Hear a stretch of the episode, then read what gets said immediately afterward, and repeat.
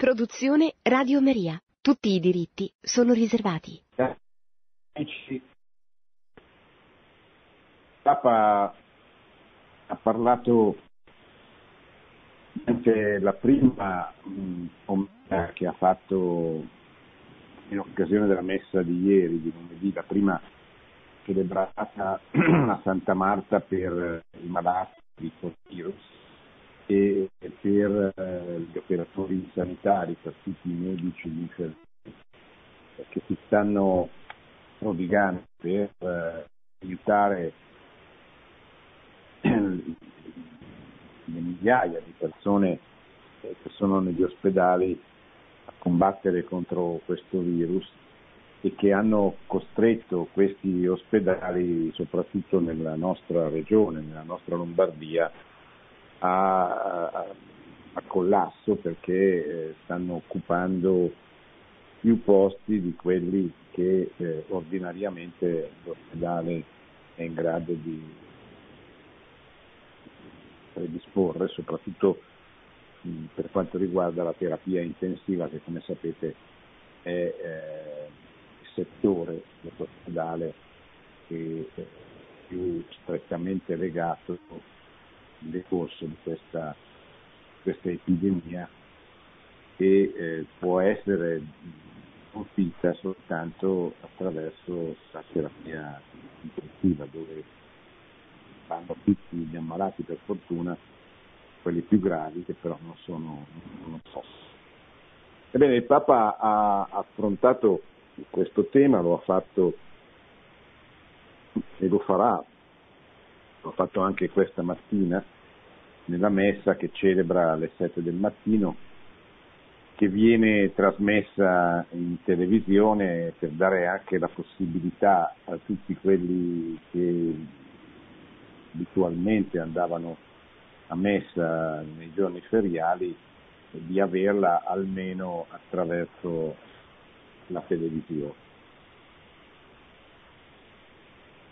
Questa questo virus che si sta diffondendo in maniera sempre più importante, che è stato sottovalutato all'inizio e questo ha permesso al virus di diffondersi e di raggiungere cifre importanti e inquietanti come quelle eh, di oggi, ha mh, sollevato, ha, pro, ha prodotto, come sapete, dei provvedimenti da parte del governo sempre più restrittivi che hanno coinvolto anche la Chiesa eh, che eh, ha accettato, diciamo così, eh, fatto proprio le indicazioni governative eh, chiedendo a tutti i sacerdoti ormai in tutto il paese attraverso la conferenza episcopale italiana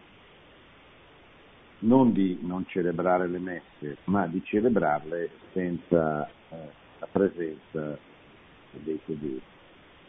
Questo per eh, fronteggiare la diffusione del virus che, come sapete, e come ci stanno dicendo tutti gli esperti, può essere vinta, posto che nessuno conosce il vaccino per eh, combattere il coronavirus e quindi nessuno sa effettivamente come combatterlo se non attraverso eh, modalità di vita parte della popolazione che non preveda assembramenti, non preveda quindi la possibilità di comunicare il virus da persona a persona. E questo ha portato alla chiusura, per esempio, di tutte le attività sportive, alla chiusura delle scuole ha, provato, ha portato anche non alla chiusura, delle chiese come erroneamente si dice, ma a, a far sì che le messe vengano celebrate soltanto in popolo, senza il popolo da parte dei, dei sacerdoti. Naturalmente questo ha suscitato perplessità, polemiche, eh, preoccupazione e dolore sicuramente soprattutto per quelle persone che erano abituate alla messa quotidiana e poi per le molte più persone che invece eh, domenica scorsa non hanno potuto partecipare, assistere alla Santa Messa proprio perché eh, è stata la, la prima domenica in cui si è potuta celebrare con la presenza del popolo la messa nelle chiese italiane. Eh, come spesso succede in Italia, tutti sono allenatori della nazionale, ogni volta che c'è emerge un problema tutti credono di avere la soluzione, soprattutto da quando esiste questo sistema di, di, di comunicazione che passa attraverso i social e questo difetto, questo, questo aspetto negativo della comunicazione si è estremamente diffuso e quindi questa malattia della titologia si è eh, estesa ulteriormente passando dal bar eh, al computer.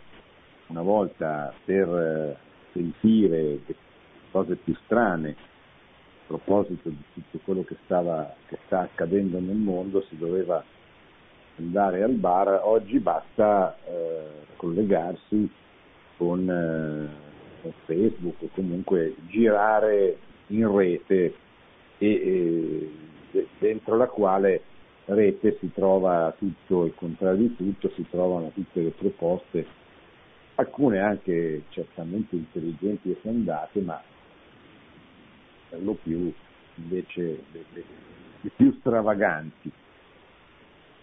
Allora, mh, mm, ho cercato di affrontare questo problema, che è, è, un, è, è un aspetto specifico, importante soprattutto per noi credenti e praticanti, ma certamente non è l'aspetto centrale del problema di cui ci stiamo occupando, che eh, invece riguarda la salute, la salute del, delle, delle, delle, persone che eh, è gravemente compromessa dalla diffusione di, di questo virus. Tra le modalità per porsi, combattere il dilagare di questo virus si è deciso, e, la conferenza episcopale italiana ha deciso di fare proprio, forse andando anche oltre le stesse intenzioni del governo, eh, chiedendo ai fedeli di non partecipare più alle.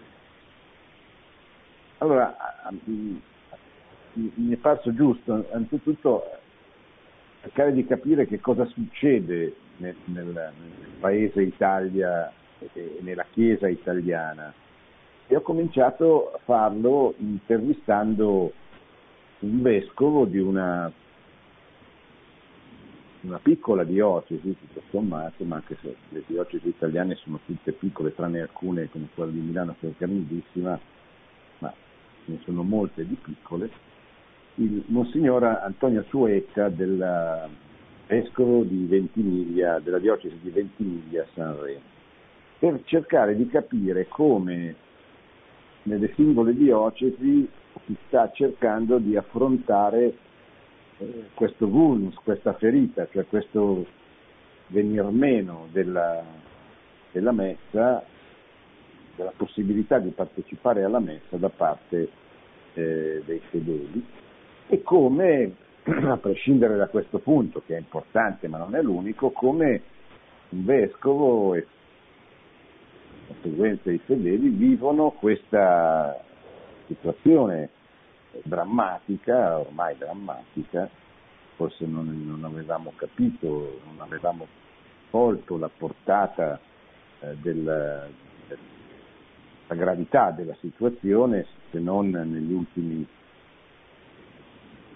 se non negli ultimi giorni, forse ancora molte regioni, in molte regioni d'Italia non si è capita la, la, la profondità del, del, del dramma, della, eh, invece si comincia a comprendere, si comincia a capire nella regione lombarda, soprattutto attraverso le notizie drammatiche che arrivano dai, dagli ospedali che sono veramente al limite del, del collasso.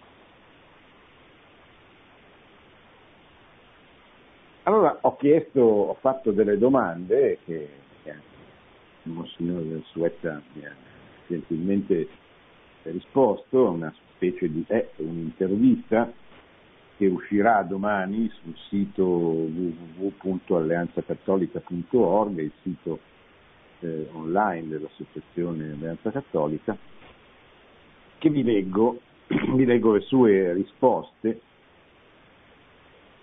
non potendo fare riferimento a una competenza specifica nel merito dell'epidemia, inizialmente, scrive, dice Monsignore Suetta, ho condiviso la sensazione di tanti che le misure restrittive fossero anche un po' eccessive. Poi, eh, seguendo gli sviluppi della situazione, mi sono confermato nella convinzione che siamo di fronte ad un problema molto serio perché è molto serio, dice il vescovo di Sanremo. Primo per la novità di questo virus e secondo per i limiti oggettivi dei posti letto in rianimazione necessari per salvare i malati. Eh, ci sono due, eh, problem- due aspetti che, che, rendono preoccupante il diffondersi e il dilagare di questo, di questo virus. Primo, dice di Ventimiglia, eh, noi non ne sappiamo nulla, gli esperti non ne sanno nulla, i medici non ne sanno nulla, non conoscono le caratteristiche e, con- e non conoscendone le caratteristiche non sanno come, come affrontarle. Perché è vero che all'inizio, ma in maniera anche un po' superficiale, è stato detto, beh, ma è un'influenza e attenzione, noi l'influenza sappiamo che cos'è. Eh, abbiamo la possibilità di vaccinarsi, vaccinarci per l'influenza, sappiamo che cosa prendere. Questa che ha delle somiglianze, questo virus, questo coronavirus che ha delle somiglianze con l'influenza, però è completamente sconosciuto agli esperti quindi c'è una cura eh, specifica. Secondo, secondo aspetto che rende drammatica la situazione, la rianimazione dei settori predisposti negli ospedali del nord Italia, quelli oggi più al centro dell'attenzione, eh, non sono più sufficienti per rispondere alle richieste, ai bisogni della rianimazione. Un grande problema sarà, eh, questo lo aggiungo io, quando, eh, se e quando, mi auguro di no, l'epidemia si spostasse in regioni del centro-sud dove i posti di rianimazione sono molto meno numerosi. Se ci fosse un picco simile a quello della Lombardia probabilmente sarebbero dei problemi molto maggiori di quelli pur gravi che ci sono in questo momento nella, nel nostro regione. La necessità di limitare il contagio, continua Monsignor Suetta, si impone e il modo migliore è sicuramente quello di evitare il più possibile contatti e prossimità.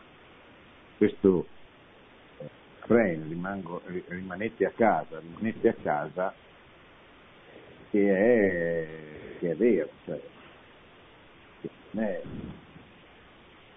un modo per rispondere a una, genericamente a una formula, a una, a una malattia qui non si capisce il senso, l'origine, quindi anche il modo di affrontarla, di combatterla. È veramente in questo momento almeno la soluzione, l'unica soluzione. Una siffatta linea di condotta ha portato inevitabilmente a considerare anche le situazioni di concentrazione di persone nelle chiese per la celebrazione della liturgia e per la preghiera, procedendo verso restrizioni sempre più severe, fino alle ultime disposizioni che impediscono le cerimonie religiose in forma assoluta. Anche nella mia diocesi, fino a quando è stato possibile, abbiamo favorito la celebrazione della Santa Messa con la partecipazione dei fedeli, promuovendo con attenzione tutte le necessarie precauzioni come la distanza tra le persone, cioè quella distanza di almeno un metro e mezzo richiesta, ristoranti, nei bar e ovviamente anche nelle chiese, l'omissione del segno della pace per evitare di stringere la mano del vicino, che potrebbe essere il modo attraverso cui si diffonde il virus, la comunione in bocca, eccetera. Al momento attuale ci adeguiamo alle norme e abbiamo sospeso le celebrazioni liturgiche con il popolo. Personalmente, come ha fatto la maggior parte dei vescovi, ho ribadito ai sacerdoti l'opportunità e il dovere di celebrare ogni giorno la Santa Messa, facendolo sapere ai fedeli, non perché vi partecipino, ma affinché si uniscano spiritualmente con la preghiera, aiutati anche dalla trasmissione in televisione, in radio, sui social di Sante Messe o altre preghiere. Cioè sostanzialmente il Vescovo Suetta ha chiesto ai, ai suoi sacerdoti, come hanno fatto molti altri vescovi, di celebrare comunque di fare sapere ai fedeli a che ora celebreranno la messa, in modo che i fedeli si possano unire spiritualmente attraverso quella modalità che forse oggi abbiamo un po' dimenticato, ma che eh, quando ero un ragazzo io era molto diffusa della, della comunione spirituale. Quando non puoi ricevere sacramentalmente il corpo di Cristo, ricevilo almeno spiritualmente e la comunione spirituale è effettivamente una pratica eh, certamente non paragonabile, ma, ma, ma da rivalutare, da cui considerare la bellezza e l'importanza. Ho chiesto ai sacerdoti di tenere sempre aperte le chiese per la preghiera personale, di esporre il Santissimo Sacramento, e di garantire la loro presenza per il sacramento della penitenza, per dare la Santa Comunione ai singoli fedeli che lo richiedono. Questa è una cosa molto importante che il Vescovo Suetta ribadisce bene. Ho chiesto che le chiese siano aperte, cioè, non celebrare la messa con il popolo non significa chiudere le chiese qualche parroco chiudesse la chiesa fa, commette un abuso. Che gli è stato chiesto di chiedere ai fedeli di non assistere alla messa che comunque è bene che celebri. Quindi tenere aperte le chiese per la preghiera personale, esporre il Santissimo Sacramento, quando, e questo sarebbe stabilito chiesa in chiesa, evitando assembramenti, magari ci fossero assembramenti di persone presenti davanti al Santissimo Sacramento, ma anche se si verificasse questa, questa opzione,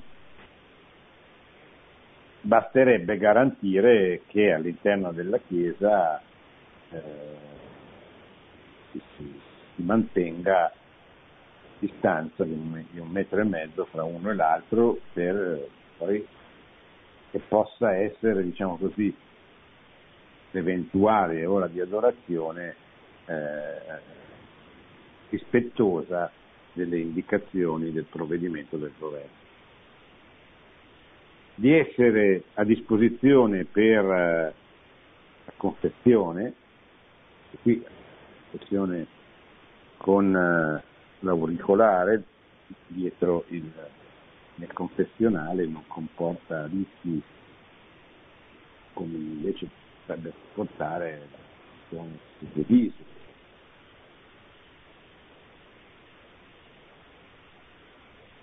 E poi per dare la, la comunione fedeli che lo richiedono.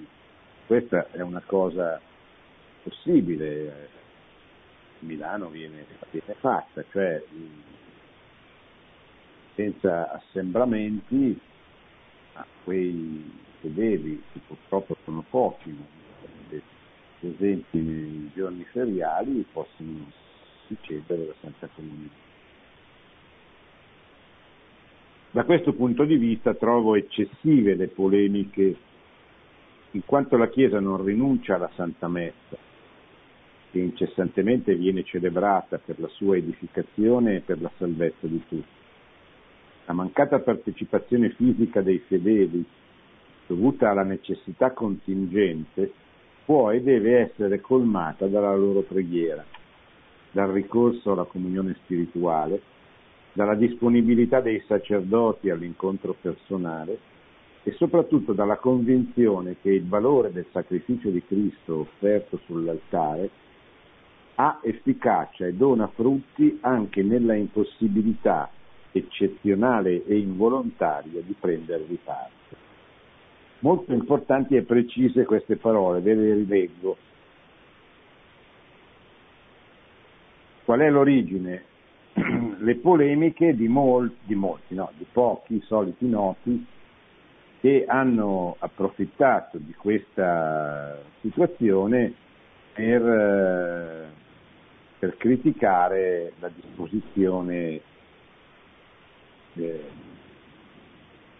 sospensione della partecipazione dei fedeli alla messa eh, da parte della conferenza episcopale. Attenzione che eh, c'è, come in tutte le cose, c'è un aspetto di positività in tutto questo, cioè il dolore che legittimamente tutti proviamo di fronte al fatto di non poter partecipare la messa domenicale e eh, feriale. Questo dolore porta eh, ciascuno a fare delle affermazioni che hanno anche un senso, per esempio se io potessi dire al mio vescovo, ma guarda che nelle messe feriali la distanza tra un fedele e l'altro è ben oltre il metro e mezzo. Quindi già la disposizione per quanto riguarda le messe feriali eh, lascia un po', un po' perplesso. Tuttavia, quello che a me sembra di dover dire è che in questo momento, in questa situazione così drammatica nella quale ci veniamo a trovare, mi sembra che l'ultima cosa da fare sia quella di dare l'impressione di una divisione.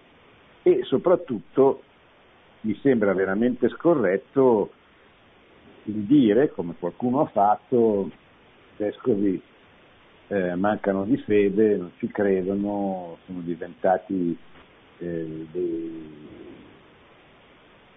degli operatori sanitari e quindi non si preoccupano di lasciare i fedeli senza la messa perché, eh, perché non corrisponde alla realtà. Se noi andiamo a vedere poi le direttive dei singoli vescovi all'interno delle loro diocesi, oltre il comunicato della conferenza episcopale, ci rendiamo conto che, che non è così, che non è scritto così. Poi uno legittimamente potrebbe dire ma si sarebbe potuto fare di più, si sarebbe potuto ottenere di più, tutte cose vere, ma poi alla fine qualcuno deve decidere e prendere anche della decisione. Diversamente si rimette sempre tutto comunque in discussione. Ma adesso andremo soprattutto a vedere nelle parole di Monsignor Suetta come l'impostazione di questo problema sia un po' diversa, debba essere un po', un po diversa. Quindi dice trovo eccessive le polemiche in quanto la Chiesa non rinuncia alla Santa Messa. No? Quindi bisogna stare, fare, stare attenti a non fare confusione. Non si può dire chiuse le messe, non è vero, messe ci sono, non possono parteciparvi i fedeli, ma le messe ci sono, sono valide. La mancata partecipazione fisica dei fedeli dovuta alla necessità contingente può e deve essere colmata dalla loro preghiera, dal ricorso alla comunione spirituale, dalla disponibilità dei sacerdoti all'incontro personale, soprattutto dalla convinzione che il valore del sacrificio di Cristo offerto sull'altare, attenzione, ha efficacia e dona frutti, cioè la messa è efficace e produce frutti anche nella impossibilità eccezionale e involontaria di prendervi parte. Non è che dice, beh, ma allora la messa non è valida, o è meno valida, o boh. no, la messa anche fine popolo ha un valore non soltanto dal punto di vista dell'efficacia della trasformazione del pane e del vino nel corpo e nel sangue di Cristo, ma anche nei frutti che, che Aggiungo, continua il vescovo, nella convinzione fondamentale che anche da questo tristissimo momento il Signore farà concorrere tutto al bene, a, a, a noi sacerdoti e ai fedeli, e ai fedeli è data una rinnovata occasione di riscoprire il fatto, spesso trascurato, che la Santa Messa ha valore infinito, universale, pieno ed efficace in se stessa infinito, universale, pieno ed efficace in se stessa. Noi, io non sono eh, un teologo, non sono un sacerdote, posso solo dire eh, come un lettore di catechismo la straordinaria grandezza della messa. La messa è il miracolo più grande può accadere ogni giorno sulla terra, perché il pezzo di pane, un goccio di vino diventano il corpo e il sangue di Dio. Cioè, è una cosa che eh, se la dite a un non cristiano, questo capisce che cosa gli state dicendo, lo sconvolgete, lo sconvolgiate. In effetti la catechesi sull'Eucaristia, la catechesi sul mistero eh, della passione, della morte, della risurrezione, ma anche del, del, dell'incarnazione di Dio che si fa uomo, della seconda persona della Santissima Trinità, è un mistero di una profondità e di una grandezza straordinaria che a chi proviene non da una cultura cristiana come noi, che tutto sommato anche se non ci crediamo ne abbiamo sempre sentito parlare, quindi non ci fa particolare effetto. Se ne parlate con un buddista, con un musulmano, con uno che proviene da un'altra religione, e gli dite che Dio presente realmente, pezzo di pane, viene trasformato attraverso il rinnovo del sacrificio della croce, il nuovo incruento del sacrificio, che è la messa. Insomma rimane sconforto.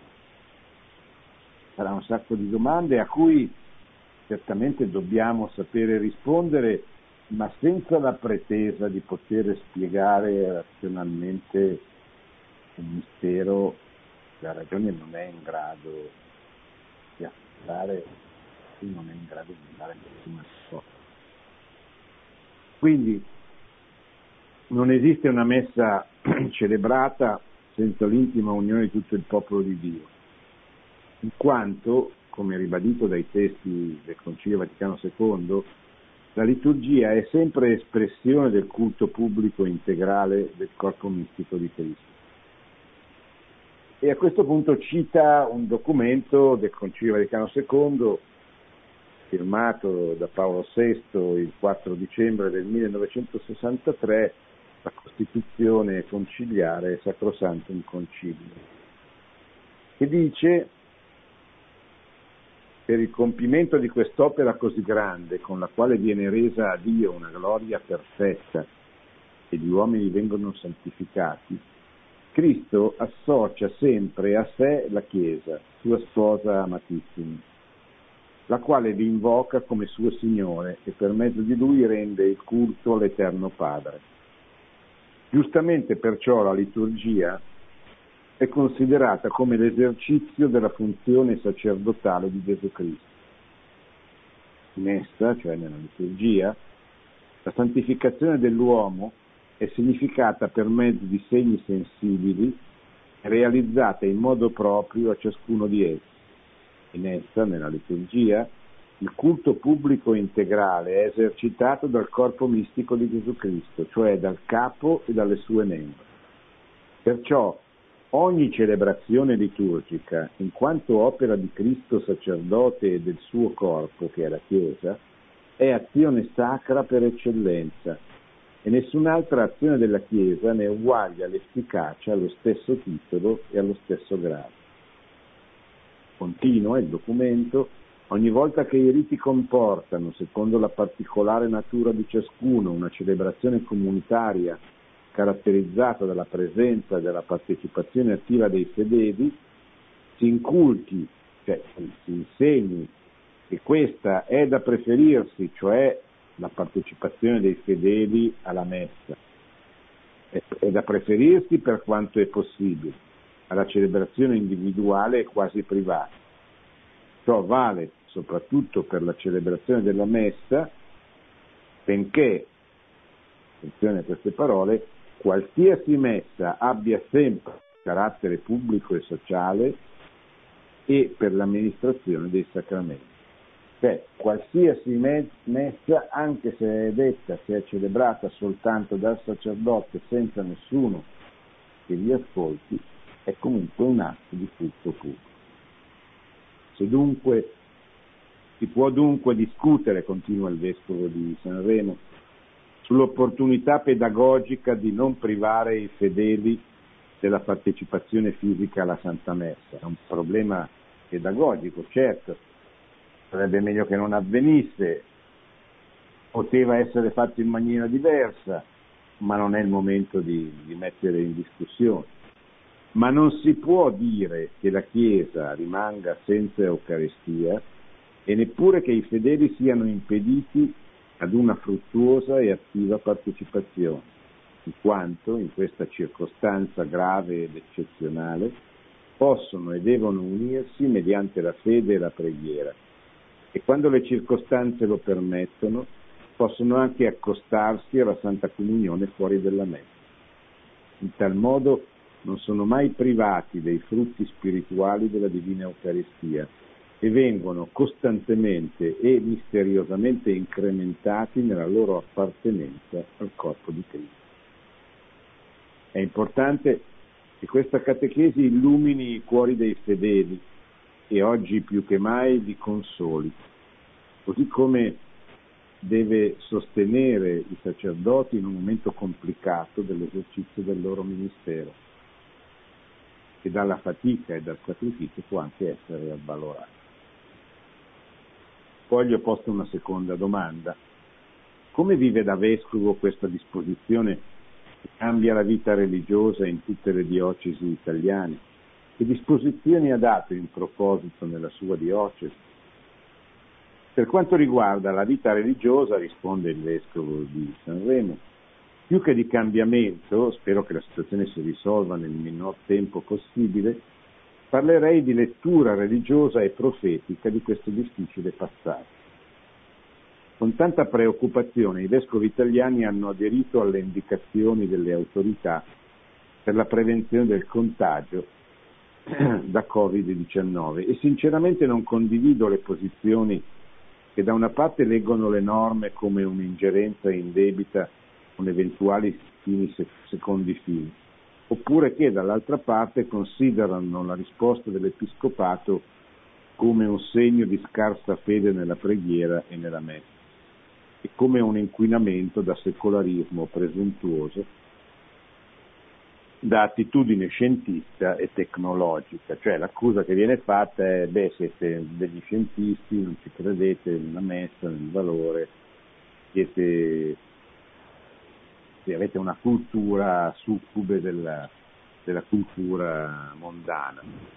Penso invece, dice il vescovo, più semplicemente che in una condizione di grande incertezza, anche da parte della scienza, l'osservanza di norme di salvaguardia costituisca un segno di collaborazione solidale e di rispetto della condizione di tante persone fragili, fortemente esposte anche al rischio di vita. Tutto ciò senza privare i fedeli della preghiera, dei sacramenti e della carità pastorale. L'occasione di una tribolazione così grande, determinata da lutti, apprensioni, oppressione, sacrifici, fatiche e contraccolpi per l'umana convivenza, deve indurre pastori e fedeli ad una riflessione di fede che consideri alcune tematiche oggi spesso dimenticate.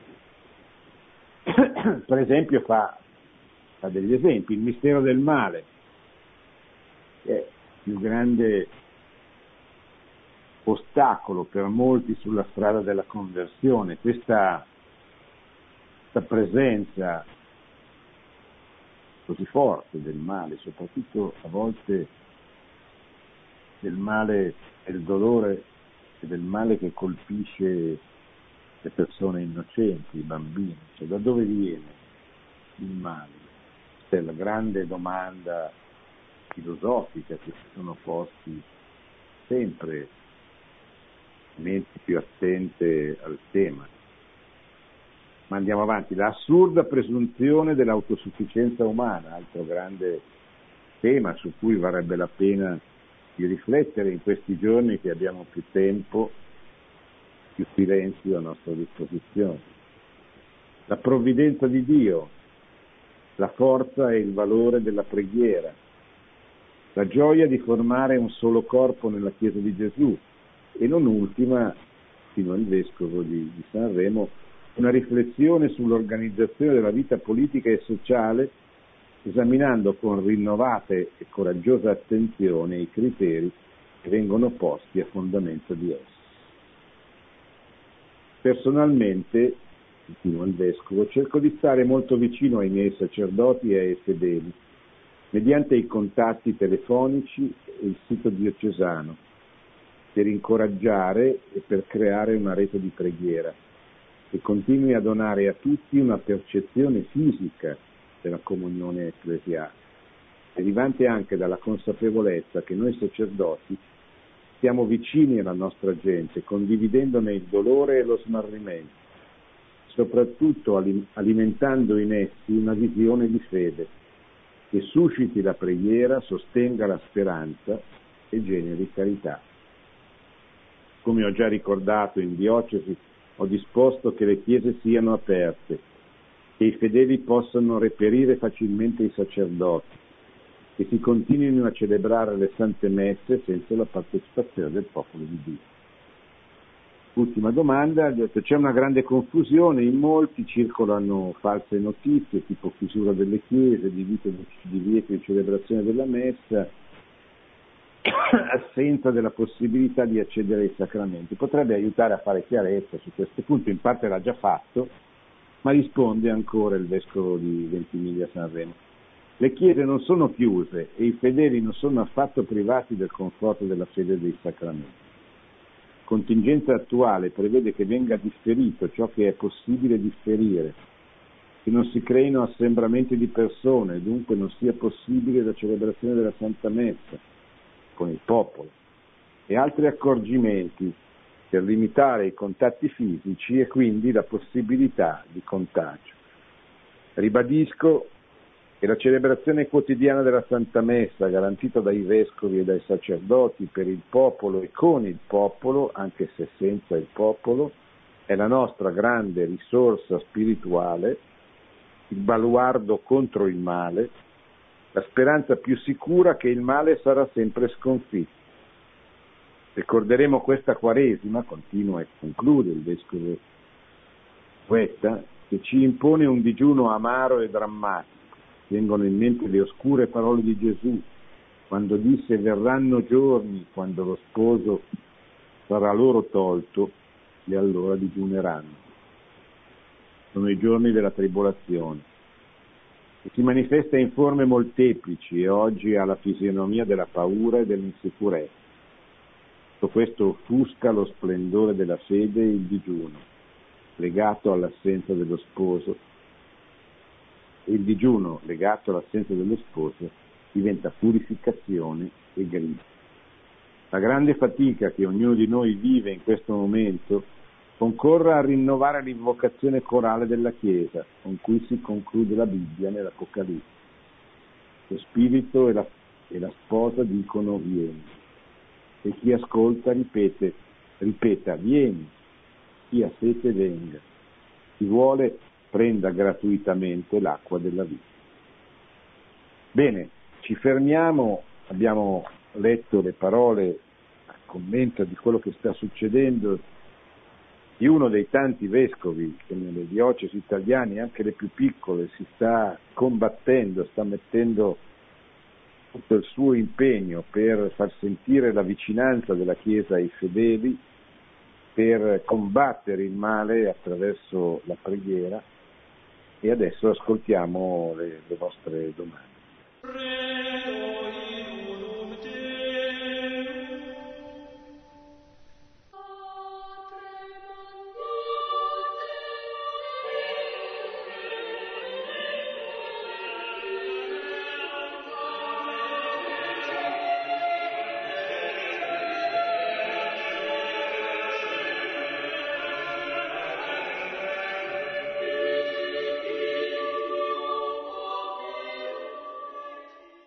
Pronto? Pronto? Prego. Pronto? Sì, prego, prego, in linea. Da Sì, dove senta, in- sono Gianluca, chiamo da Massa. Senta, innanzitutto volevo beh, esprimere solidarietà e vicinanza a chi soffre, a tutte le persone che assistono i malati giorno e notte. E la domanda era questa, lei pensa che siamo arrivati ormai a un punto della storia dove la fede si potrà trasmettere ad esempio magari via etere, come ha fatto lei stasera, oppure attraverso i canali social o cose di questo genere? Ecco, volevo, la domanda era questa, la ringrazio, buonasera. Ma guardi, la fede si trasmette da persona a persona, questo non c'è, c'è dubbio, nel senso che ci vuole uno che invii, uno che sia inviato e uno che accolga il messaggio. Ecco, Gesù, parlando con le persone, una per una, attraverso colloqui, il dialogo, la relazione umana senza la quale è possibile. Poi la fede presuppone dei gesti, dei gesti fisici, concreti, il sacramento del battesimo, il sacramento della confessione, l'Eucaristia. E tutto il resto può essere eh, premessa alla fede anche molto importante, Cioè, nel senso che la favorita, la diffusione della fede è favorita dal contesto sociale, storico, culturale, perché un conto è trasmettere la fede in una situazione ordinaria, dove la fede viene trasmessa di generazione in generazione, normalmente attraverso la famiglia, eh, attraverso la catechesi, le catechesi che i bambini ricevono fin da, dall'infanzia come preparazione ai sacramenti, eccetera. Un conto è la trasmissione della fede invece in una società ostile, comunque indifferente, dove eh, bisogna superare tutta una serie di pregiudizi contrari fede, e, l'indifferenza e qui cosa può voler dire diffondere la fede in una società dominata dall'ateismo come era nelle società comuniste, oppure diffondere la fede in una società islamica, cosa che può comportare anche dei rischi e il rischio della vita, la persecuzione contro i cristiani oggi è molto viva, è presente nei paesi, nei paesi islamici, c'è questo fondamentalismo molto aggressivo che esclude la, la, e, e, pretende il ritorno alla, alla fede originaria di, di coloro che sono diventati cristiani.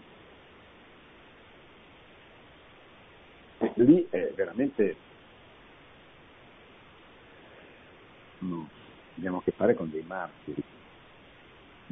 Credere significa consegnare, rendere disponibile ma concretamente la propria vita per testimoniare la signoria di Cristo, per testimoniare che Cristo è il Salvatore.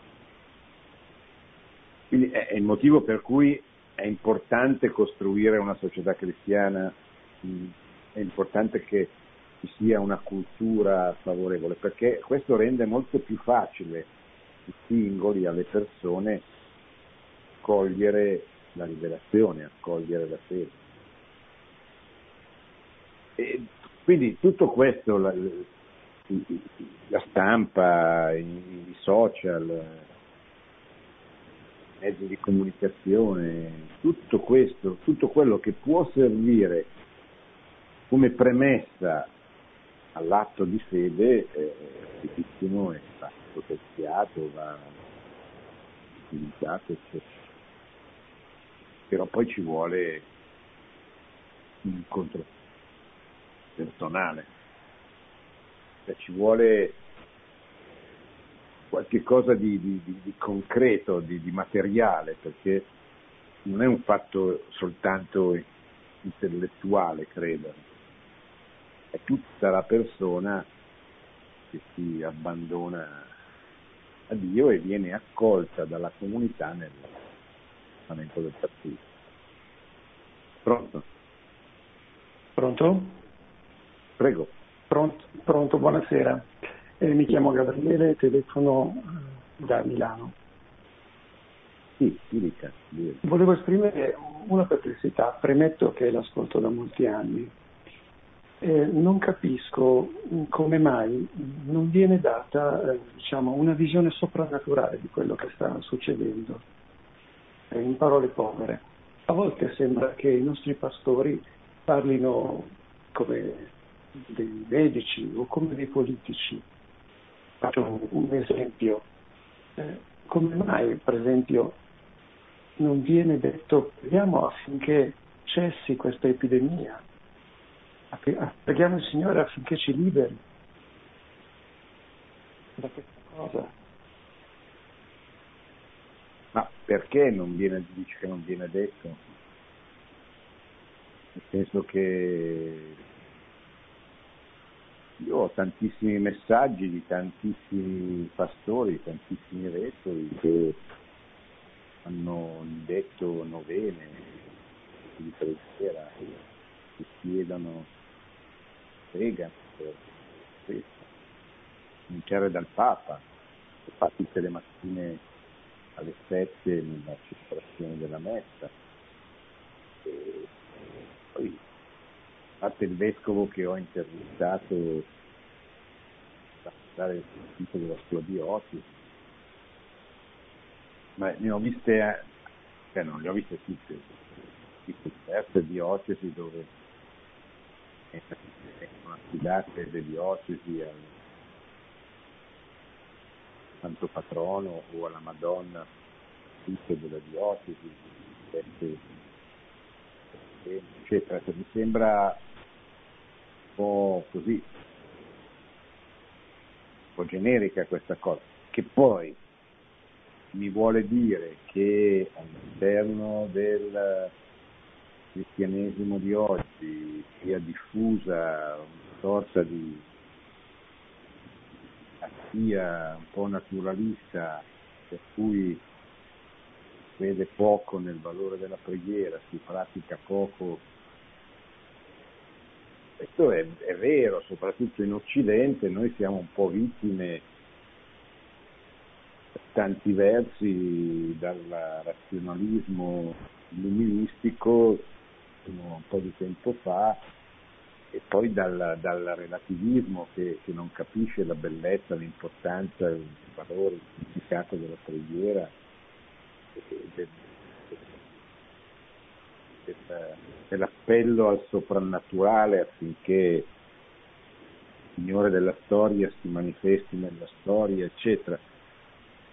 Allora, se lei mi dice questo, è vero che, cioè, che nella nostra cultura cristiana di oggi questa ci sono queste tentazioni, ci sono queste mancanze, eh, perché abbiamo assorbito prima l'illuminismo e quindi il razionalismo, poi oggi il relativismo, ieri il marxismo. Del resto, cioè, la Chiesa vive nel mondo e subisce la pressione della cultura dominante nel mondo. Certo, poi sta a noi, e dico noi perché non bisogna pensare soltanto tutta la responsabilità di questo debba ricadere sui pastori.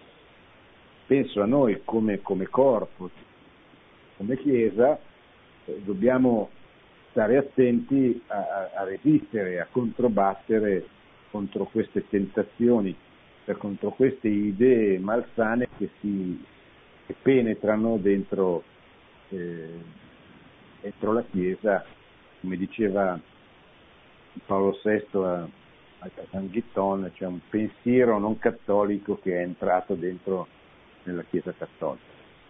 Ecco, allora, se lei mi dice questo, le dico che ha ragione, eh, però è un, è un, problema che abbiamo tutti, ma non è che si manifesti in modo particolare, sia manifestato in modo particolare in questa circostanza se non in qualche caso che magari io non conosco, eh. nessuno ha mai detto, che era un film importante, no. Poi mi dice sarebbe bello se venissero compiuti dei gesti pubblici di penitenza, di preghiera da parte dei nostri pastori, sì, sarebbe molto bello, sarebbe molto efficace anche e sarebbe un bel segnale che mostra, mostrerebbe la, la, la, la, vicinanza della Chiesa al suo popolo, alla gente, eccetera. Io però posso solo auspicarlo, che posso sostituirmi e non entro a far polemiche come non entro a far polemiche semplicemente perché questo non avviene, mi piacerebbe che avvenisse. Pronto? Pronto? Tocca a me? Prego signora. Pronto. Pronto, dunque io sono Anna da Milano, la seguo da tantissimi anni, eccetera. Trovo molto bello tutto quello che ha detto il vescovo di Sanremo sull'Eucarestia, sul valore della messa, eccetera, però penso che la comunità è fatta di pietre vive che partecipano, partecipano alla messa. La messa è un fatto corale, eh, c'è la preghiera dei fedeli, c'è il, il, sacerdote che dice questa famiglia che tu hai convocata, quindi è importantissima la presenza concreta dei fedeli, c'è questo senso della comunità, il guardarsi in faccia, quindi è importantissima la messa e soprattutto eh, è importante fare la vera comunione, non la comunione spirituale che pure ha valore, ma la comunione sacramentale. Ora, que- questa, questa, circostanza grave mh, mm, crea tantissime difficoltà dal punto di vista spirituale eh, i sacramenti mh, vengono rimandati, cioè battesimi, matrimoni, cresime, ma quello che mi sconvolge è l'abolizione dei funerali, perché diciamocelo sinceramente, questa non è una polemica, un figlio può dire al padre papà si, si potrebbe migliorare questo, i funerali, io dico come entrano le persone nei supermercati, perché entrano, come entrano eh, anche negli uffici, così non potrebbero 30 persone, 50 persone, limitate quindi nel numero, partecipare ai funerali, perché i funerali sono importantissimi. Quando tutti noi preghiamo, diciamo eh, Sant'Ambrogio, San Carlo, santi tutti, intercedete per lui, intercedete per lei e tutta la comunità che, che fa salire e che fa salire l'anima da, dalla bara che c'è nella chiesa, vedo l'anima salire pian piano verso il cielo. E, i funerali non possono essere rimandati, i battesimi sì, eh, i matrimoni sì, ma i funerali no. Ora, eh, come proposta, non come polemica, non come ribellione, ma come proposta, ma, ma la Chiesa, la, i vescovi devono chiedere che i funerali si facciano e devono farli, secondo me, e questo in, con tutto l'amore, con tutto il rispetto, non con senso di polemica e con senso di ribellione. Ah, chiudo. Ho capito. Mm, io eh, eh, non sono un vescovo, ovviamente, quindi non so. Eh, quali sono stati i criteri con cui sono state prese queste decisioni, che margini di trattativa ci fossero, eccetera.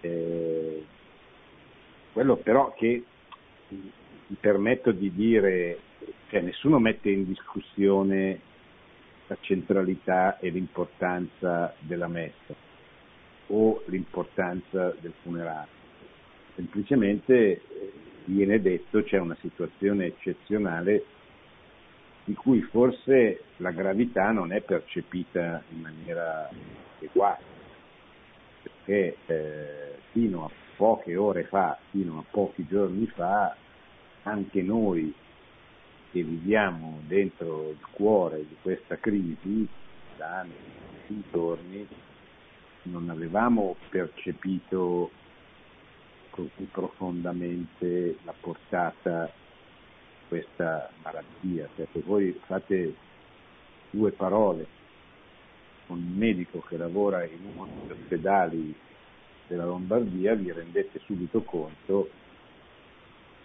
del livello a cui il virus è arrivato e del danno che, che sta provocando, questo che sta mettendo qui su prova la resistenza del sistema sanitario nella nostra regione. Quindi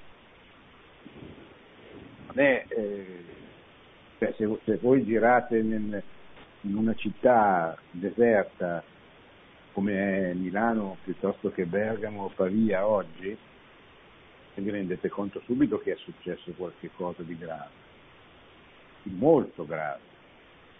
Allora, eh, non è che eh, dobbiamo dire ma la, la, messa non è importante, la messa è importantissima, i funerali sono importantissimi, però siamo in una situazione... Poi io non so quale sia la soluzione migliore, anche perché non spetta a me prendere delle decisioni, però non dimentichiamo, cioè non possiamo dire soltanto l'aspetto positivo che tutti riconosciamo e su cui tutti siamo d'accordo e dimenticarci che il motivo per cui si rinuncia a questo è un, è un, un motivo di una gravità enorme. Questo soltanto volevo che venisse messo. Poi non è vero che non si possano eh, ricevere i sacramenti perché anche l'Eucaristia chiede si può ricevere. Eh, sacramento della confessione e se non, lo, e se non viene eseguito è un abuso, che non c'è scritto che si può confessare, non si può ricevere eh, o non si può pregare, le chiese sono aperte proprio perché tutti i vescovi, a cominciare dall'arcivescovo di Milano nel municipio, video che ha mandato l'altro giorno, ha detto eh, invitato tutti fedeli, in particolare i giovani, ad, ad entrare nelle chiese e a pregare, alla, nella preghiera personale. Stamattina nella messa il Papa ha invitato i sacerdoti a uscire dalle chiese per andare a portare l'Eucaristia agli ammalati. Quindi non è che eh, ci siano, non ci sia più l'Eucaristia, non ci sia più la possibilità Se qualcuno lo fa commette degli abusi, ma non è quello che c'è scritto nel, è quello che viene chiesto dai vescovi o in questo caso specifico dal Papa, eccetera. Quindi era questo il, il, l'impostazione. Poi io non so, può darsi che non sia stata la decisione eh, migliore, ma questo è possibile in quasi eh, tutte le cose.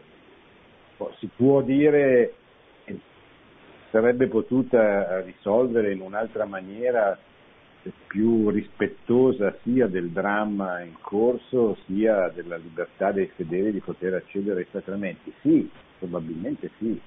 Anzi, se mi chiede la mia opinione le dico sì, però allora, cioè, allora passiamo le nostre giornate a criticare che la decisione che è stata presa non è quella che, che a noi piace o che secondo noi è stata quella giusta. Ecco, questo mi sembra il punto su cui stare forti. Pronto? Non so se abbiamo ancora.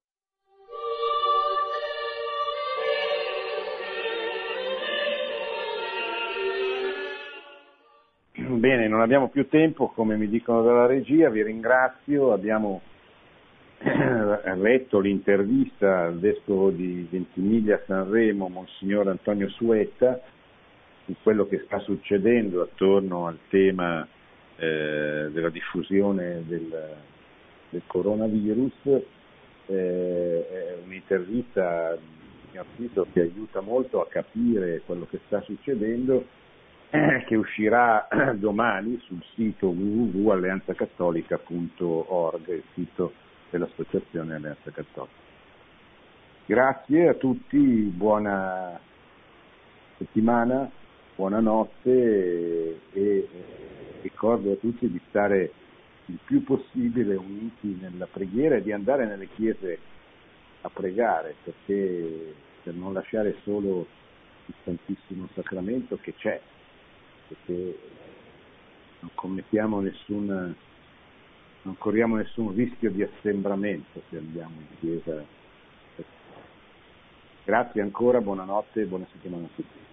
Produzione Radio Maria. Tutti i diritti sono riservati.